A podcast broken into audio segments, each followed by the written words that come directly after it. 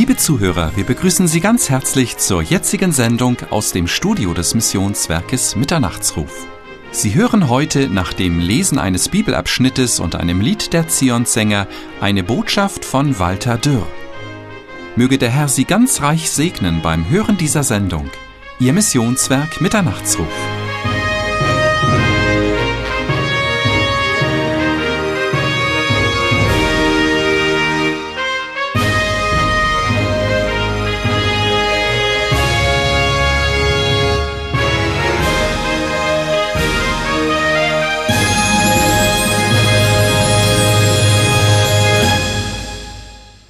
Wir freuen uns, dass heute Morgen unser Bruder Walter Dürr unter uns ist und uns am Wort dienen wird. Er wird über das Thema sprechen, prüfet alles und das Gute behaltet. Prüfet alles und das Gute behaltet.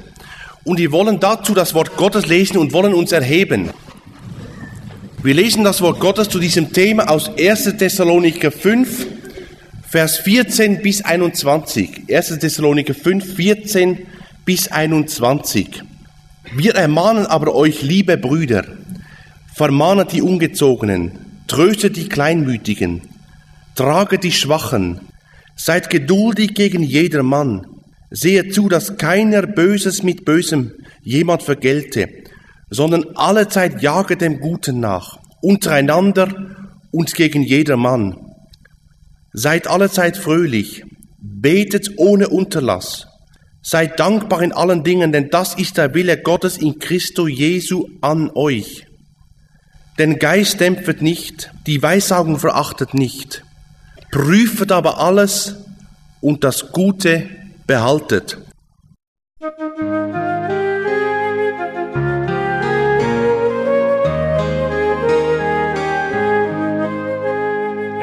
heimwärts, ihr Pilger im Fremdlingsland.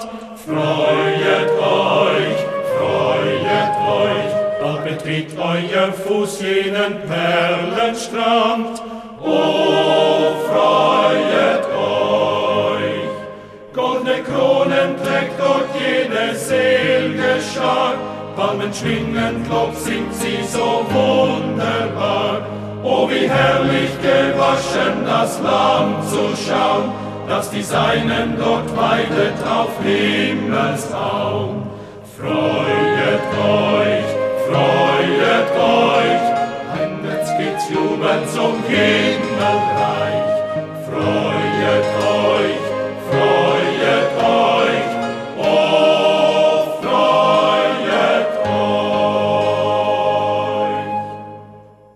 Eins gelangt nach dem andern zu seiner Ruh.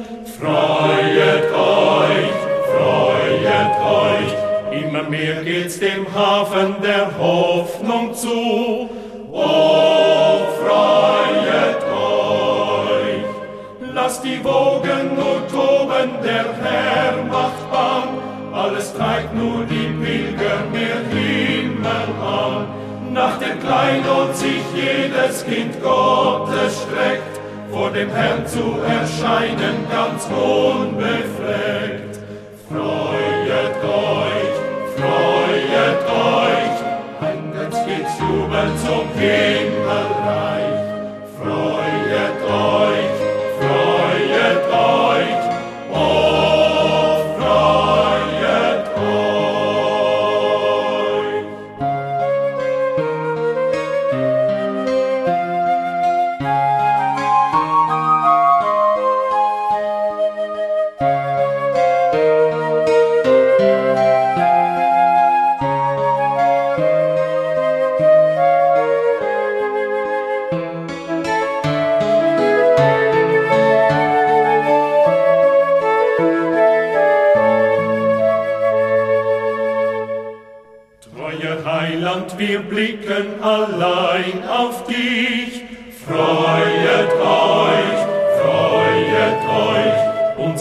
Herze hebt dankbar anbetend sich. Oh, freuet euch, haben dich wir zum Helfer, scheuen wir uns nicht, denn du führst uns durchs Dunkel zum ewigen Licht. Deine Lieb ging für uns durch die tiefste Flut und dein Stecken und Stab gibt uns frohen Mut. Freuet euch, freuet euch, heimwärts geht's jubelnd zum Himmelreich. Freuet euch,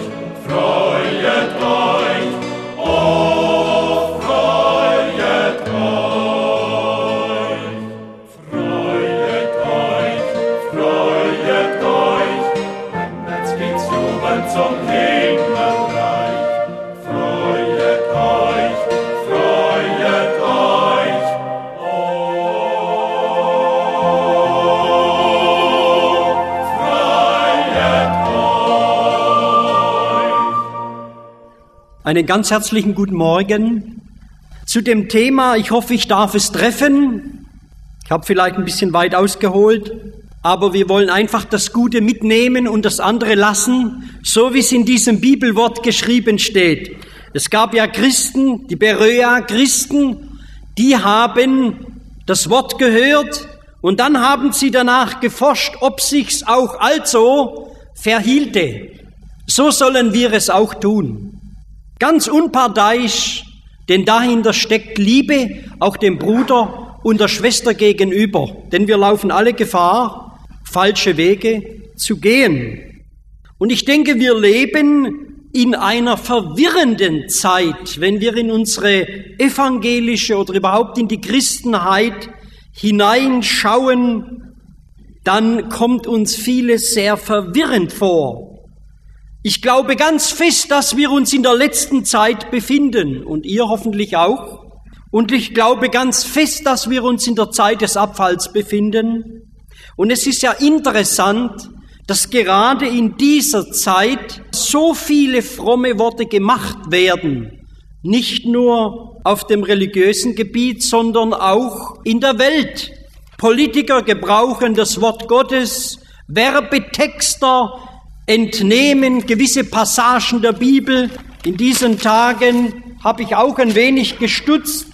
Da sehe ich eine zweiseitige Werbung und die lautet, wie die Geschichte verlaufen wäre, wenn David und Goliath zusammengearbeitet hätten. Können Sie jetzt bei Microsoft und SAP sehen? Microsoft, also da geht es um Daten, um zwei große Firmen, also auf dem Computerwesen etc., die da viel bewerkstelligen, viel herstellen und so. Und sie gebrauchen hier ein biblisches Beispiel, die Schleuder des David und hier die Muskelkraft des Goliath. Und es ist schon eine Herausforderung, so etwas zu lesen und es dann auch recht einzuordnen. Wie wäre denn die Geschichte verlaufen? Wir merken eines, wir können viel dazu sagen, aber wir merken eines, dass der Welt einfach der Geist der Unterscheidung fehlt. Denn sonst wäre man nicht auf diese Idee gekommen. Zwei Giganten, heißt es unter anderem in dem Werbetext, die sollen sich nicht bekämpfen. Aber wir wissen anhand der Bibel, das muss sein. Denn einer hat sich einzuordnen und unterzuordnen. Einer davon ist ein Rebell und der muss sich beugen. Also wir sehen, wie die Welt das Wort Gottes nimmt, wie sie es für ihre Zwecke gebrauchen. In dieser Zeit leben wir heute, in einer Zeit großer Vermischung. Und ich denke, es ist auch eine Zeit der Verneinung, der Verhärtung, der Verstockung des Gnadenangebotes Gottes in Jesus Christus. Und auch innerhalb der Christenheit der Gemeinde Jesu gibt es immer mehr Leute, die meinen, man muss den Weg zum Leben viel breiter machen. Der Weg ist schmal, hat Jesus gesagt. Gehet ein durch die enge Pforte. Das ist einmal eine Tatsache. Das hat der Meister gesagt.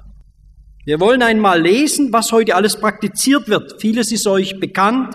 In der Neuen Zürcher Zeitung fand ich am Freitag, dem 7. Juni, einen Artikel mit der Überschrift Offene Kirche mit offenen Fragen, das Experiment Elisabethen in Basel. Eine Redakteurin schreibt unter anderem, Wie sehr und ob überhaupt die Kirche sich dem Trend anpassen soll, um mehr Leute anzusprechen, steht immer wieder zur Diskussion. Die protestantische Elisabethenkirche in Basel bleibt von früh bis spät weit offen, um mit den vielfältigsten Angeboten von Disco und Kaffeebar bis zu Handauflegen und Versammlung der Tiere auf die Bedürfnisse der heutigen Menschen einzugehen. Vorbilder hat sie in London und Paris. Nach den Evangelien, schreibt die Redakteurin, mahnte aber Jesus, es stehe geschrieben, mein Haus soll ein Bethaus sein. Sie geht dann noch ein bisschen direkter ein auf diese Aktionen in dieser Kirche. Im Oktober findet der Gottesdienst für Mensch und Tier statt. Da kommen dann die Hunden, die Katzen, die Vögel, die Kaninchen, die Hamster und die Hausschweine. Am 1. Juni war bis zwei Uhr morgens war ein großes Disco-Treffen und man hieß das Tanz auf dem Vulkan. Ich habe gedacht, Treffender hätten die das gar nicht machen können. Das ist wirklich ein Tanz auf dem Vulkan. Wenn der mal Feuer speit, dann ist aber zu spät. Was gibt's noch da drin? Am letzten Sonntag jeden Monats ertönt in der Kirche Amateurjazz fürs Publikum und auch der Gewerbeverband lädt zu einem regelmäßigen Apero in diese Kirche. Ja, und der Pfarrer, der sagt, das ist alles abgesichert, diese ganze Aktion, durch die Synode der evangelisch reformierten Kirche. Der Präsident des Kirchenrates des Kantons Basel-Stadt, Pfarrer Georg Fischer, bestätigt, er stehe voll und ganz hinter der offenen Kirche. Und dann ist noch ein Komiteemitglied, der Präsident der Schweizerischen Bankiervereinigung, der Georg F. Kreier, der sagt dazu, vieles im Programm der offenen Kirche Elisabethen verblüfft, manches verärgert, fast nichts lässt gleichgültig. Ich wünsche dieser Organisation, dass sie offen bleibt, nicht gegen das Gewohnte, sondern daneben. Das ist unsere heutige Zeit. Interessant zum Schluss schreibt die Redakteurin, in der ersten Hälfte dieses Jahrhunderts war es einem frommen und sozial eingestellten Pfarrer, Gustav Benz, gelungen, die riesige Basler Matthäuskirche bis auf den letzten Platz zu füllen. Ja, es mussten Klappstühle hineingestellt werden, ein Extra-Tram, genannt Benz Express, brachte die Kirchgänger aus anderen Quartieren. Und warum? Weil Gustav Benz für die damalige Zeit ein hervorragender Prediger war. Das ist interessant. Ein Mensch aus dieser Welt, wie hat sie diesen Missstand doch aufgedeckt? Zumindest mit dem einen Satz nach den Evangelien mahnte aber Jesus, es stehe geschrieben, mein Haus soll ein Bethaus sein. Dadurch brachte sie Licht in die ganze zerfahrene Kirchensituation mit diesem einen Bibelwort. Und das hat mich auch ermutigt. Es gibt so viel Verwirrung auch in der Gemeinde Jesu, Konflikte und man weiß nicht, wie lösen. Wir können sie so lange nicht lösen, solange wir bei Menschen stehen bleiben. Aber sie werden gelöst in dem Moment, wo wir die Bibel als letzten Maßstab anlegen. Gott, der Herr, richtet nicht nach Ansehen der Person. Er hat das letzte Sagen. Sünde ist Sünde. Er hat es bei seinen Propheten gemacht. Er hat es bei den Königen gemacht. Sünde ist Sünde ganz gleich, wie groß der Verdienst des einen oder anderen auch immer war. Sünde ist Sünde und bleibt Sünde. Und da kann nur Buße und Sinnesänderung ein neues schaffen. Wir merken, wie einfach die Lösung ist, in dem Moment, wo wir das hier anschauen und nicht mehr die Menschen anschauen und danach handeln und danach tun. Wir können mit einem Satz sagen, was Not tut, auch in unserem eigenen Leben, zurück zum Wort Gottes. Daran vermögen wir alles, aber auch alles zu prüfen. Nicht das Geschöpf ist das Maß aller Dinge, sondern der Schöpfer, die Wahrheit in Person. Wie recht hat doch die Bibel, Psalm 116, 11, fällt ein treffendes Urteil. Alle Menschen sind Lügner. Es bleibe vielmehr also, dass Gott sei wahrhaftig und alle Menschen Lügner. Ihr Schlund ist ein offenes Grab, mit ihren Zungen handeln sie trüglich. Otterngift ist unter ihren Lippen. Haben wir es richtig gehört? Otterngift ist unter ihren Lippen. Eine Otter, was das ist, das wissen wir, das ist eine Schlange. Und die Schlange, die tat schon ihr Wesen im Garten Eden mit unseren Eltern. Und diese Merkmale, die haben wir jetzt auch, diese Schlangenhafte. In Jakobus 3 lesen wir, aber die Zunge kann kein Mensch zähmen, das unruhige Übel voll tödlichen Giftes. Ob wir davon überzeugt sind in unserem Wandel, in unserem Leben, dass dem so ist, dass die Zunge so ist. Durch sie loben wir Gott den Vater und durch sie fluchen wir den Menschen, die nach dem Bilde Gottes gemacht sind. Aus seinem Munde geht Loben und Fluchen. Es soll nicht, liebe Brüder, also sein. Quillt auch ein Brunnen aus einem Loch süß oder bitter? Wir werden in dieser letzten Zeit oft überrumpelt. Wir werden mit dem Geist der Lüge konfrontiert. Das geht manchmal so schnell, dass wir wie handlungsunfähig dastehen. Schon einige Wochen her habe ich ein Radio gekauft und zum Schluss habe ich noch gefragt, wie lang ist die Garantie für dieses Gerät? Na, hat mir die Verkäuferin gesagt, ein halbes Jahr. Aber sie hat gemeint, wissen Sie, wir machen das so, den Stempel, den mache ich an eine andere Stelle hin, dann können wir nachher immer noch mogeln, wenn Sie mit Ihrem Gerät kommen, wenn es über der Zeit ist. Spielt keine Rolle. Da stand ich da im ersten Moment wie mit dem Kübel Wasser übergossen. Das andere Beispiel an meinem Auto, ich habe mein Auto in die Waschanlage gebracht, es hat pressiert, sollte schön sein, für einen besonderen Anlass. Dann habe ich vergessen, die Antenne reinzudrücken und nachher kommt das Auto raus, schön war es gewesen. Aber die Antenne, die hing da runter wie so eine Trauerwedel. Mensch! Da war ich jetzt vor kurzem, ich habe es mal sein lassen jetzt, fällt auch nicht so auf, war ich in der Werkstatt und habe so gefragt, na, wie ist denn das, was kostet das und so. Ja, hat er gemeint, wissen Sie, Sie müssen das einfach melden und da sagen Sie, die ist Ihnen abgebrochen worden. Und dann kriegen Sie das ersetzt. Nein, das hätte ich ja tun können, oder? Ist abgebrochen worden. Natürlich ist er abgebrochen worden. Von wem? Also hier geht es jetzt schon ums Materielle. Die Lüge, der Geist der Lüge ist einfach drin. Das geht so schnell bei uns. Lüge begegnet uns in tausend Formen, das wissen wir auch. Und ich habe ein bisschen nachgeschaut, was steht über Lüge geschrieben. Also passt auf, Lüge ist ein absichtliches, bewusstes Verleugnen der Wahrheit. Es ist anders reden und sich anders geben, als man innerlich denkt und gesinnt ist. Es kann lasterhaft sein, es ist eine Disharmonie unserer Worte und der Gedanken unseres Herzens. Es ist einfach Unwahrheit mit dem Munde. Die Bibel bezeichnet das sittlich Böse als Lüge. Die Bösen sind Lügner. Warum?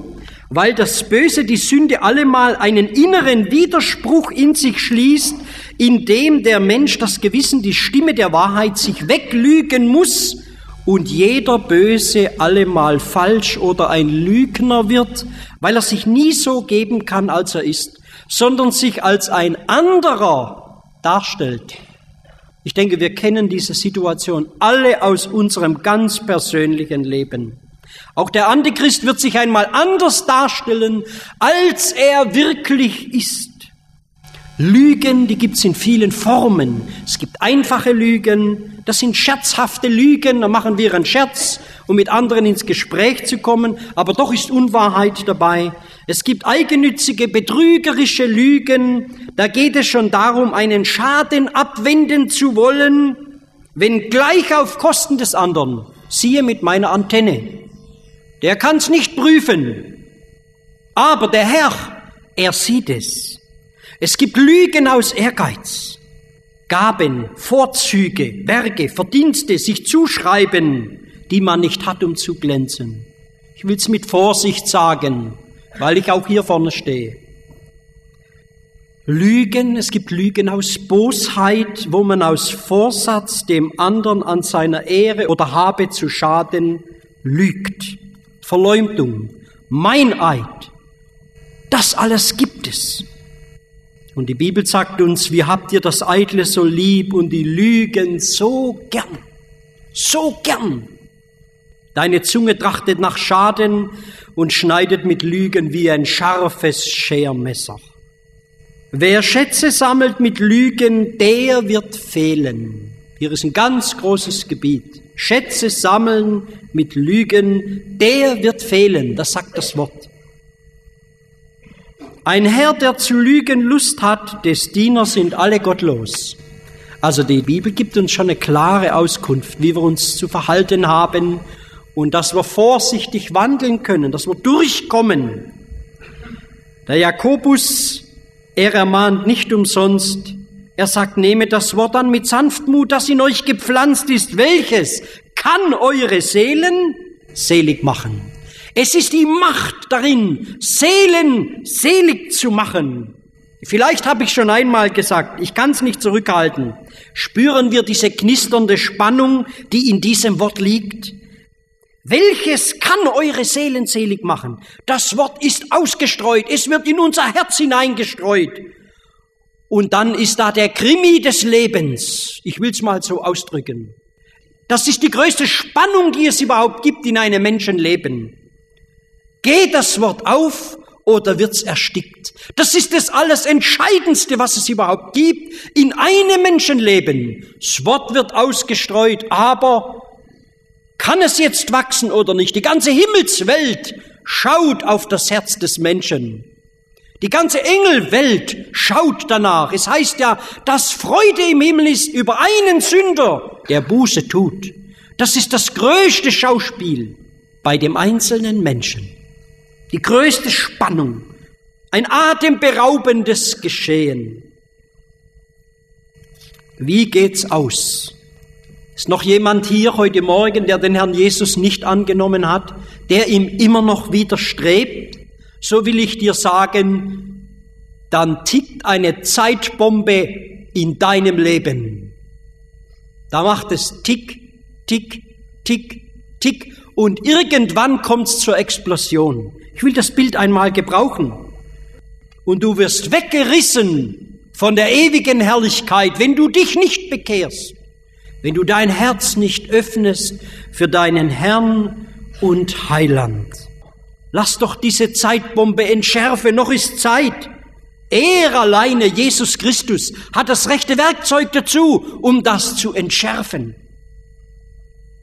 Es gibt eine andere Zeitbombe in unserem persönlichen Leben als Christen, Paulus ermahnt uns durch den Geist Gottes in 1. Korinther 5, 6, dass ein wenig Sauerteig den ganzen Teig versäuert.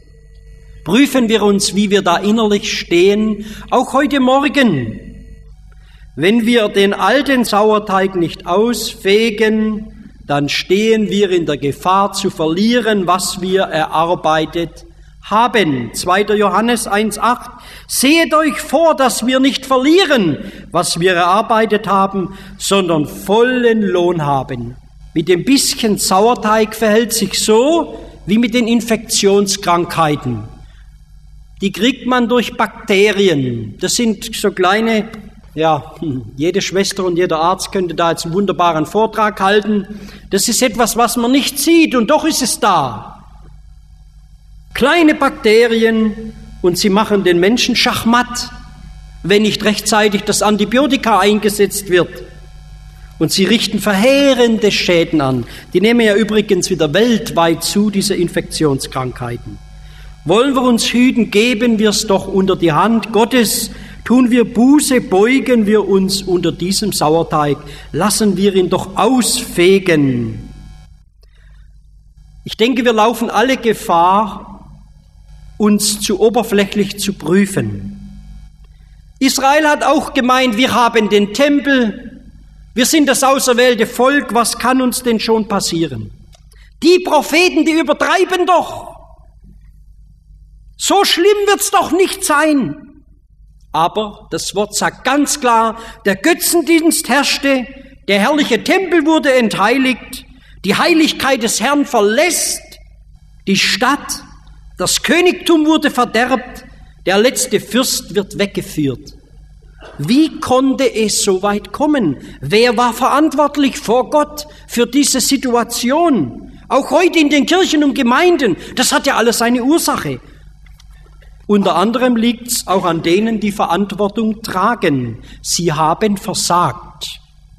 Gewisse Lehrer des Volkes sind zu falschen Propheten geworden. Hesekiel 22 sagt uns, ihre Priester verkehren mein Gesetz freventlich und entheiligen mein Heiligtum. Sie halten unter dem Heiligen und Unheiligen keinen Unterschied und lehren nicht, was rein oder unrein ist. Diese falschen Propheten, die haben gesagt, die Botschaft von der Sünde und dem Gericht das muss abgeschwächt werden. Das Volk darf nicht so beunruhigt werden. Der Herr diagnostiziert sie mit den Worten, sie weissagen aus ihrem eigenen Herzen, sie folgen ihrem eigenen Geist, sie treten nicht in die Lücken, ihr Gesicht ist nichts, ihr Wahrsagen eitel Lüge, Gott hat sie nicht gesandt, sie verführen mein Volk. Und es heißt in dem Ezekiel 13, das Volk baut eine Wand das Volk merkt auch hier, auch heute, sie merken, wir gehen keinen guten Zeiten entgegen. Sie merken, sie haben Furcht und sie bauen eine Wand. Und die falschen Propheten kommen und tünchen die Wand, anstatt ihnen zu sagen, nur durch Buße und Umkehr kann die ganze Sache gewendet werden. Nur so entfließt du dem Gericht. Diese falschen Propheten sind verantwortlich, dass die wahren Propheten oder die wahren Prediger Gottes Knechte als Übertreiber hingestellt werden. Sie sind die schlimmsten Feinde Gottes. Verantwortlich, dass Gottes Wort abgelehnt wird. Sie sind Werkzeuge und Diener des Teufels. Das Volk verlässt sich auf sie. Und diese falschen Propheten, die haben im alten Israel sogar die Frechheit gehabt, nachdem das Südreich weggeführt wurde nach Babel, selbst in Babel haben sie noch gesagt, ihr werdet nicht 70 Jahre dort bleiben müssen in der Gefangenschaft, sondern ihr werdet früh wieder zurückgeführt. Merken wir auch hier eine falsche Seelsorge am Volk. Merken wir auch untereinander, wie wir uns in falscher Weise trösten können. Echte Liebe, die sagt auch die Wahrheit weil wir nur so Veränderung finden können. Jeder Zweifel an Gottes Wort ändert sein heiliges Wort und es mischt Menschengedanken bei. Das erleben wir auch heute. Warum ist das Unglück heute mit der Jugend so groß? Warum? Weil die Eltern nicht mehr am Wort waren, weil die Eltern den wahren Gottesdienst aufgegeben haben, und weil der Jugend damit das Fundament nicht gegeben wurde, das Wort Gottes, so ist heute die Tendenz da, die Autorität nicht mehr zu achten. Und dadurch kommt die Herrschaft des Teufels in ihr Leben hinein und dann der Rest ist dann das Gericht. Der Geist aber sagt deutlich, dass in den letzten Zeiten werden etliche von dem Glauben abtreten und anhangen den verführerischen Geistern und Lehren der Teufel.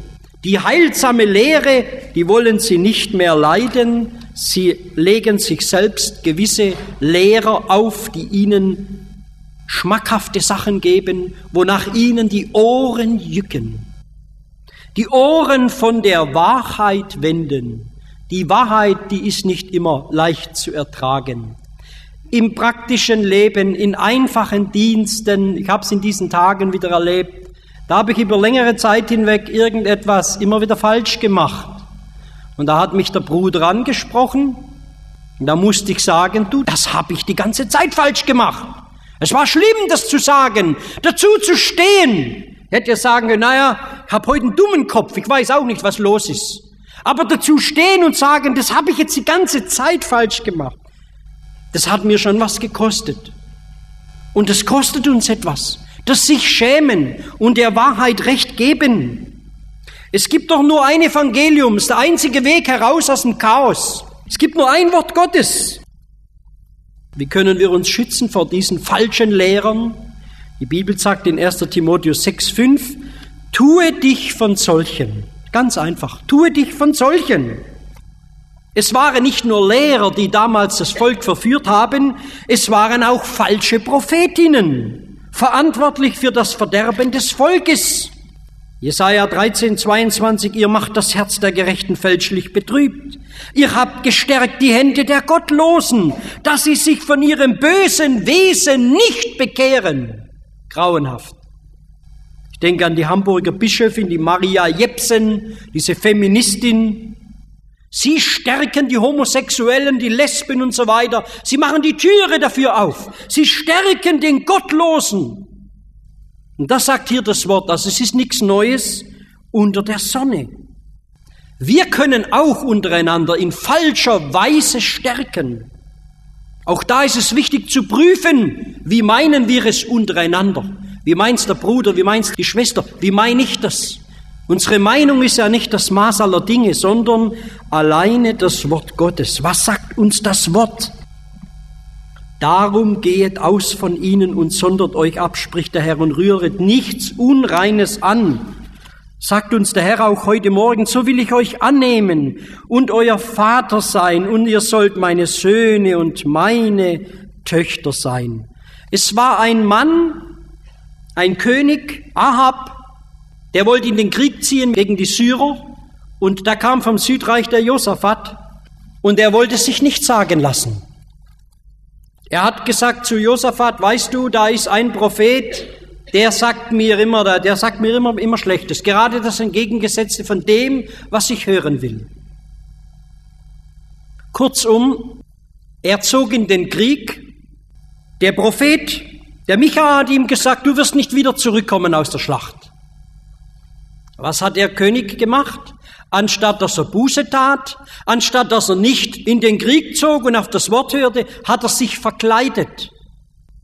Und ich denke, das ist ein Punkt auch heute in unserem Leben. Wir hören das Wort Gottes, wir hören die Mahnungen und wir lassen doch nicht davon und wir meinen, ein wenig verkleiden, da komme ich schon durch. Es heißt aber hier, ein Pfeil von ungefähr hat ihn dann doch getroffen und niedergestreckt. Und das Wort Gottes ist in Erfüllung gegangen. Und das soll doch auch eine Mahnung für unser Leben sein. Es haben viele wieder den Herrn gestritten, aber manche haben eben doch Buße getan, wie der Saulus. Herr, was willst du, dass ich tun soll? Was war das für ein Mann vorher? Aber nach wie das Wort an ihn kam, hat er Buße getan. Er hat er sich nicht verkleidet, sondern er stand zu seinen Sünden. Und das möchte der Herr auch in unserem Leben. Lasset euch niemand verführen in keinerlei Weise, denn er kommt nicht. Der Tag des Herrn, es sei denn, dass zuvor der Abfall komme und offenbart werde, der Mensch der Sünde, das Kind des Verderbens. Wir sind in der letzten Zeit und wir sind alle am Einschlafen. Bruder Malgo sagt in seinem Andachtsbuch, ich möchte mit Nachdruck betonen, dass wir auf dieser letzten Wegstrecke alle der Gefahr ausgesetzt sind, schläfrig zu werden und einzuschlafen.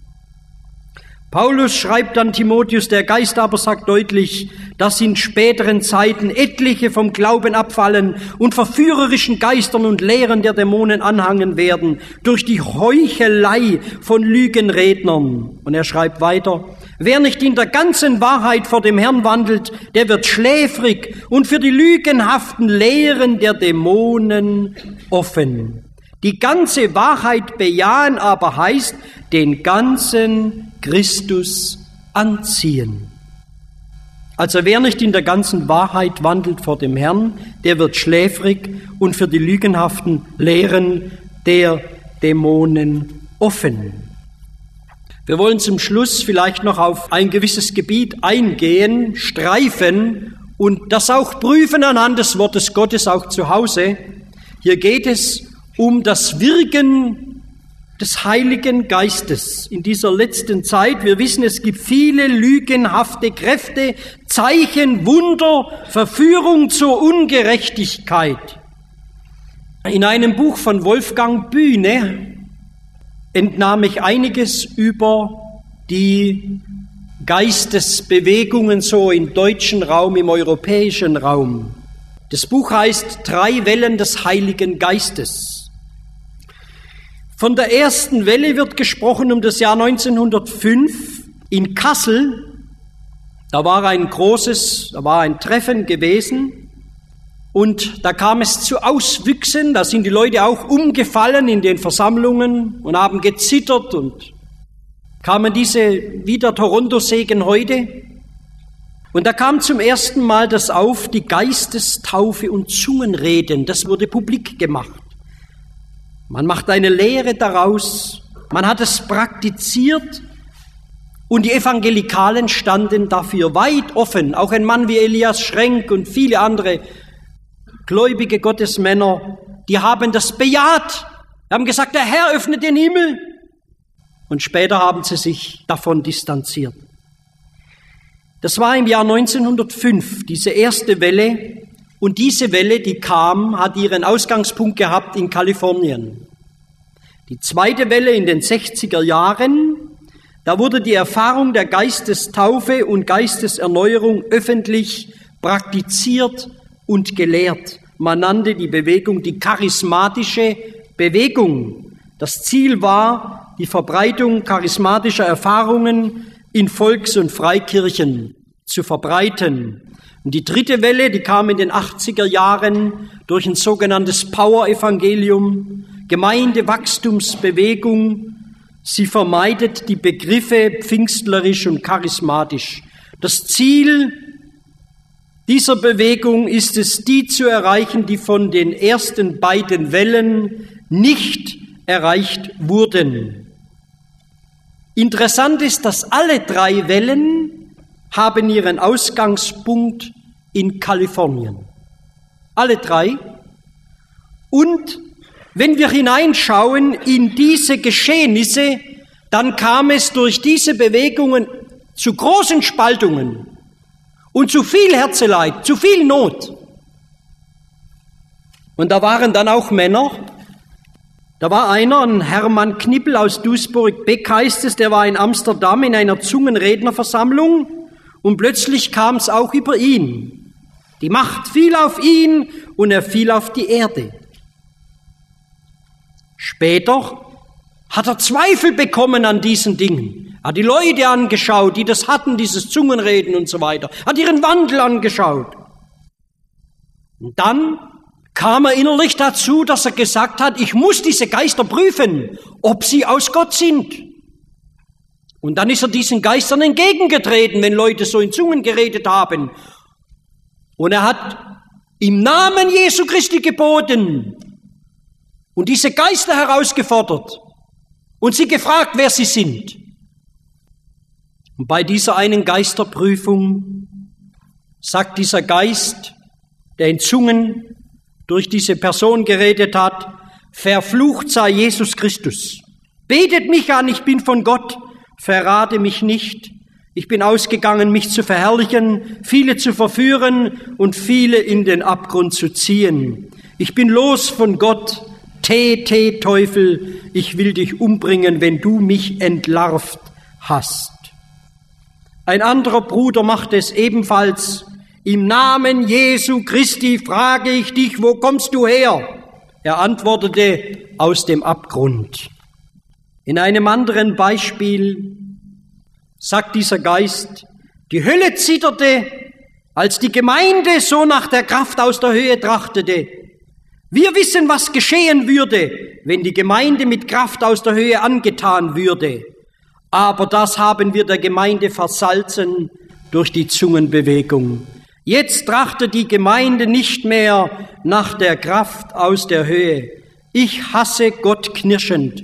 Ich trotze dem Zorne Gottes. Ich trotze dem Gerichte Gottes. Ich will Gott vom Throne stoßen. Ich will auf den Thron. Ich will Anbetung. Das ist mir auch geglückt in der Pfingstbewegung. Ich bekam Anbetung. Wir sollen das alle prüfen prüfen. Prüfet und das Gute behaltet. Eines steht fest, als Jesus durch den Geist in die Wüste geführt wurde und er mit dem Teufel in Konfrontation war, was hat Satan gewollt? Er wollte Anbetung. Wenn du mich anbetest, hat er zu Jesus gesagt, dann will ich dir alle die Reiche geben. Er wollte Anbetung. Es geht in unserem Leben um Anbetung, entweder um die Anbetung Gottes oder um die Anbetung des Widersachers. Wem haben wir unser Herz gegeben?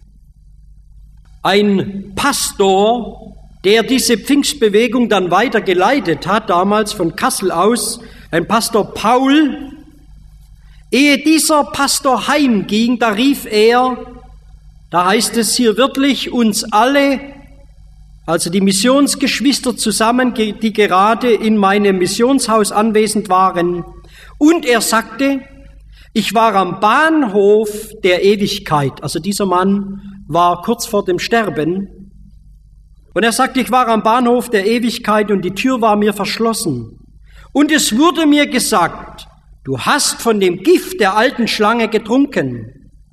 Zu einem Mitarbeiter habe dann dieser Pastor Paul gesagt, ich habe die Schlange geküsst. Der Schreiber endet mit den Worten, ob diese letzten Worte Pastor Pauls ein Bekenntnis seines langen Irrweges waren, weiß Gott allein. Gewiss ist, dass beide Brüder und ihr bewegtes Leben von Gott beurteilt werden, den beide geliebt und den beide zu dienen gesucht haben. Wir merken, wir müssen prüfen, in dieser letzten Zeit prüfen, was suchen wir? Suchen wir die heilsame Lehre? Suchen wir das Wort Gottes? Es soll uns doch genügen. In Johannes 17 sagt der Herr Jesus ganz klar im hohen priesterlichen Gebet, ich habe ihnen dein Wort gegeben. Nicht Träume, nicht Visionen und alle möglichen. Ich habe ihnen dein Wort gegeben. In diesem Wort ist Kraft, in diesem Wort ist Macht, in diesem Wort ist die Wiedergeburt. Hier geschieht Wiedergeburt, ist der Same zur Wiedergeburt das Tor zur Herrlichkeit, die Gemeinschaft mit Jesus Christus geschieht alles durch das Wort Gottes. Selig sind die das Wort Gottes hören, das Wort Gottes hören und bewahren. Lukas 11, 28. Weil du mein Wort von der Geduld bewahrt hast, will auch ich dich bewahren vor der Stunde der Versuchung, die kommen wird über den ganzen Weltkreis zu versuchen, die auf Erden wohnen. Es gibt heute viel, viel Versuchung. Meine Mutter ist jetzt in einer Rehabilitationsklinik und es ist heute selbstverständlich, dass Leute zum autogenen Training dann eingeladen werden. Die sollen da mitmachen. Und dann ist einer da und er hypnotisiert diese Leute. Das ist Hypnose. Und so kommt der Mensch unter einen fremden Einfluss. Es hat einmal ein Psychiater und Rechtsanwalt gesagt, unsere Kultur ist durchdrungen von psychiatrischem Denken. Die Psychiatrie, die sich ursprünglich nur um die Kranken kümmerte, hat ihr Netz so ausgeweitet, dass es jetzt praktisch jeden mit einschließt und sie übt ihre Macht über die gesamte Bevölkerung aus durch Methoden, die von erzwungener Therapie und Zwangskontrollen bis hin zum Fördern bestimmter Vorstellungen und der Verbreitung von Werten geht. Wenn jemand krank war, dann kam früher der Pfarrer und dann hat man auf die Bibel aufmerksam gemacht, auf den Herrn aufmerksam gemacht. Er sandte sein Wort und machte sie gesund. Heute sehen wir eine Ausbildung, eine Armee von Psychiatern, Psychologen, Psychometrikern, Beratern, Sozialarbeitern, die alle tätig sind an der Menschheit, aber anstatt dass die seelischen Erkrankungen, die Selbstmordfälle, der Alkoholismus, Drogenabhängigkeit, Kindesmisshandlungen, Scheidungen und dergleichen haben immer mehr zugenommen. Und da sagt der Schreiber Folgendes, wir werden zu der Annahme gezwungen, dass die Psychologie und die ihr verwandten Berufe Probleme lösen wollen, zu deren Entstehung sie selbst beigetragen haben. Er hat das Ding den Nagel auf den Kopf getroffen. Durch Hypnose geschieht doch Fremdherrschaft in unserem Leben. Gott, der Herr, kooperiert mit unserem Willen zusammen. Prüfet das Gute, prüfet in dieser letzten Zeit. Ich habe etwas anderes noch gelesen von der Mutter Teresa. Das ist eine Frau, die ist in aller Munde, eine Katholikin, die in Kalkutta Dienst tut an vielen, vielen armen Menschen. Einen selbstlosen Dienst. Diese Frau hat man einmal interviewt und sie sagte, ach, ich hoffe schon, dass ich Menschen bekehre, doch ich meine damit nicht das, was sie denken. Wenn wir Gott von Angesicht zu Angesicht begegnen, und ihn in unserem Leben anerkennen, dann bekehren wir uns. Wir werden dann ein besserer Hindu, ein besserer Moslem, ein besserer Katholik, je nachdem, welcher Religion wir angehören. Welchen Zugang würde ich wählen? Für mich wäre es natürlich der katholische Weg. Für Sie wäre es vielleicht der hinduistische, für jemand anderen der buddhistische, je nach dem eigenen Gewissen. Was Gott Ihrer Vorstellung nach ist, das müssen Sie annehmen. Haben wir das gewusst von dieser Frau? Wir sehen hier eine unheimliche Weitherzigkeit. Es ist gut, dem Nächsten zu helfen. Es ist gut, viele Taten zu tun. Aber das Wichtigste ist, dass sie das reine Evangelium hören. Wo bleibt hier die Einzigartigkeit Jesu Christi aus diesem Zeugnis dieser Frau? Sein Name Gott, Immanuel, Gott mit uns. Die Heiden werden auf seinen Namen hoffen. Als die 70 nach Hause kamen, die der Herr Jesus ausgesandt hat, da kommen sie mit Freuden und sagen, Herr, es sind uns auch die Teufel untertan. Darum geht es. Der Name Jesu soll nicht erwähnt werden. Denn dann, wenn der Name Jesu erwähnt wird, dann funktioniert alles andere, machen dieser Welt nicht mehr. Dann sind diese Mächte gebunden. Dann sind sie handlungsunfähig. In seinem Namen allein gibt es Umkehr, gibt es Vergebung der Sünden. Es ist in keinem anderen Heil ist auch kein anderer Name unter dem Himmel den Menschen gegeben darin, wir sollen selig werden. 1. Korinther 6,11, gerecht geworden durch den Namen des Herrn Jesu und durch den Geist unseres Gottes. 1. Johannes 2,12, die Sünden sind euch vergeben durch seinen Namen, alleine durch den Namen Jesu. Darum müssen sich auch einmal alle Knie beugen und müssen diesen einen Namen bekennen, diesen einen Namen aussprechen, obwohl sie verloren gehen. Welch eine Tragik. Wir kommen zum Schluss. Ich habe eigentlich so manches noch auf dem Herzen. Aber ich denke, eines ist doch ganz klar. Der Herr er wirbt um unser Herz. Ich habe eine kleine Geschichte gelesen. Da war eine Frau mit ihrem kleinen Kind auf dem Wagen, auf dem Pferdegespann und das Pferd scheut.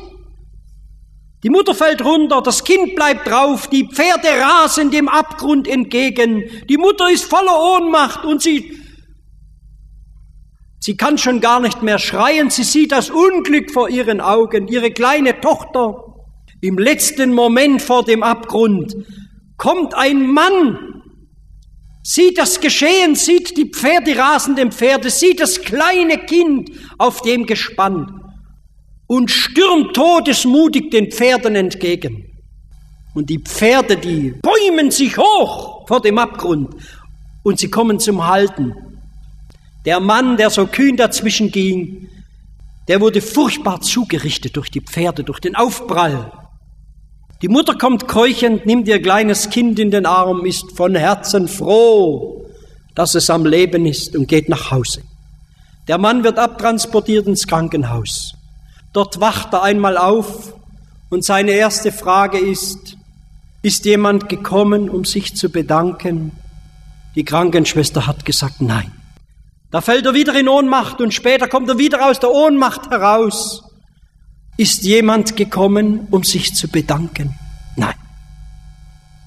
Das wiederholt sich ein paar Mal und dann stirbt der Mann. Merken wir, wie Gottes Geist uns zieht und lockt, wie er auch heute Morgen uns sagt, was hab ich für dich getan? Schau, was habe ich für dich getan. In Hesekiel 16, da sagt der Herr das zu Jerusalem. Ich, ich ging, als man dich auf den Acker warf, ich ging nicht an dir vorüber.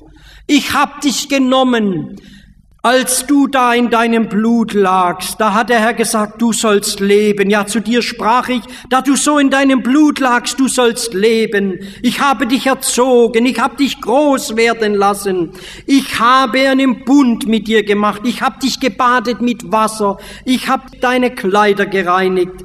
Ich hab dich mit feinen Schuhen gekleidet, köstliche leinene Kleider, seidene Schleier hab ich dir gegeben. Ich zierte dich mit Kleinoden. Ich gab dir ein Haarband, Ohrringe, eine schöne Krone auf dein Haupt. Dein Ruhm erscholl unter die Heiden deiner schöne Halben, welche ganz vollkommen war durch den Schmuck, so ich an dich gehängt hatte, spricht der Herr.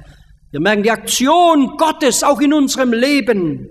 Aber du, heißt es dann immer in Hesekiel 16, aber du verließest dich auf deine Schöne, auf deine Schöne. Hier war nicht mehr der Geber im Mittelpunkt, sondern die Gabe. Und das ist die große Sünde auch heute, auch in der Pfingstbewegung. Der Geber muss im Mittelpunkt sein und nicht die Gabe. So beginnt auch Hurerei, geistliche Hurerei, wenn der Geber nicht mehr im Mittelpunkt steht. Wir kommen zum Schluss. Nicht ganz gibt es ein kleines Traktat von der heimgegangenen Schwester Gertrud Wasserzug. Das ist ein schlimmes Wort im Leben des Salomo. Es brachte ihm unsagbar großen Schaden und lieferte sein Volk dem allmählichen Verfall aus. Nicht ganz. Es kann nur wenig fehlen und doch ist es nicht ganz. Kein Wort charakterisiert die Gläubigen heute treffender als dieses nicht ganz. Es ist die Ursache aller Not und aller Schwäche in der Gemeinde. Man glaubt der Bibel, aber nicht ganz. Man will Jesus gehorchen, aber nicht ganz. Man bemüht sich, ein heiliges Leben zu führen, aber nicht ganz. Nicht ganz, nicht ganz. Das ist das Urteil des Herrn über eine versagende Gemeinde. Nicht ganz warm und nicht ganz kalt. Sie schreibt weiter, wie kann das Wort ganz einen Menschen umgestalten? Das schließt jeden Kompromiss aus. Da gibt es kein Hingen auf beiden Seiten mehr. Wer sich dem Herrn ganz hingibt, der hat gar kein Anrecht mehr an sich. Wer ihm ganz gehorcht, der kennt kein Wenn und Aber mehr. Wer ihm ganz dient, der hat keine Zeit mehr für einen anderen Herrn. Ein ganzer Gläubiger unterscheidet sich von der Welt wie Tag und Nacht, wie Feuer und Wasser. Er ist so anders als die Welt, dass die Welt ihn ablehnt und hasst und verfolgt. Ein ganzer Gläubiger ist ein normaler Gläubiger. Er ist voll heiligen Geistes, voll Kraft, voll Freude und sein Zeugnis hat Macht. Ganz des Herrn sein, das hebt eine Welt aus den Angeln. Amen. Sie hörten soeben eine Botschaft von Walter Dürr mit dem Thema Prüfet alles und das Gute behaltet. Wenn es Sie innerlich angesprochen hat, Sie Fragen haben oder seelsorgerliche Hilfe wünschen, möchten wir Sie von ganzem Herzen ermutigen, doch Kontakt mit uns aufzunehmen. Direkt im Anschluss an diese Sendung haben wir noch wichtige und interessante Informationen für Sie betreffend Verlagsinfos, Veranstaltungen des Missionswerkes Mitternachtsruf, vielleicht ganz in Ihrer Nähe, Kontakt bzw. Bestellmöglichkeiten wie zum Beispiel die eben gehörte Botschaft auf CD und andere mehr. Deshalb bleiben Sie dran.